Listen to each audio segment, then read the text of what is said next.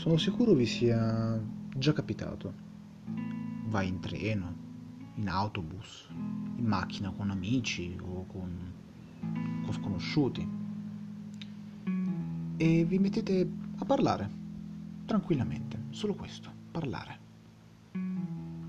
Si può essere più o meno d'accordo su alcune cose, ma di per sé si possono trarre tanti, tanti insegnamenti o anche niente dirla tutta, si può semplicemente stare bene insieme, parlare, scherzare. Ed è quello che voglio portare qui. Io adoro parlare con la gente, amici, familiari sconosciuti. E spero che possa far piacere anche voi partecipare, come se foste lì.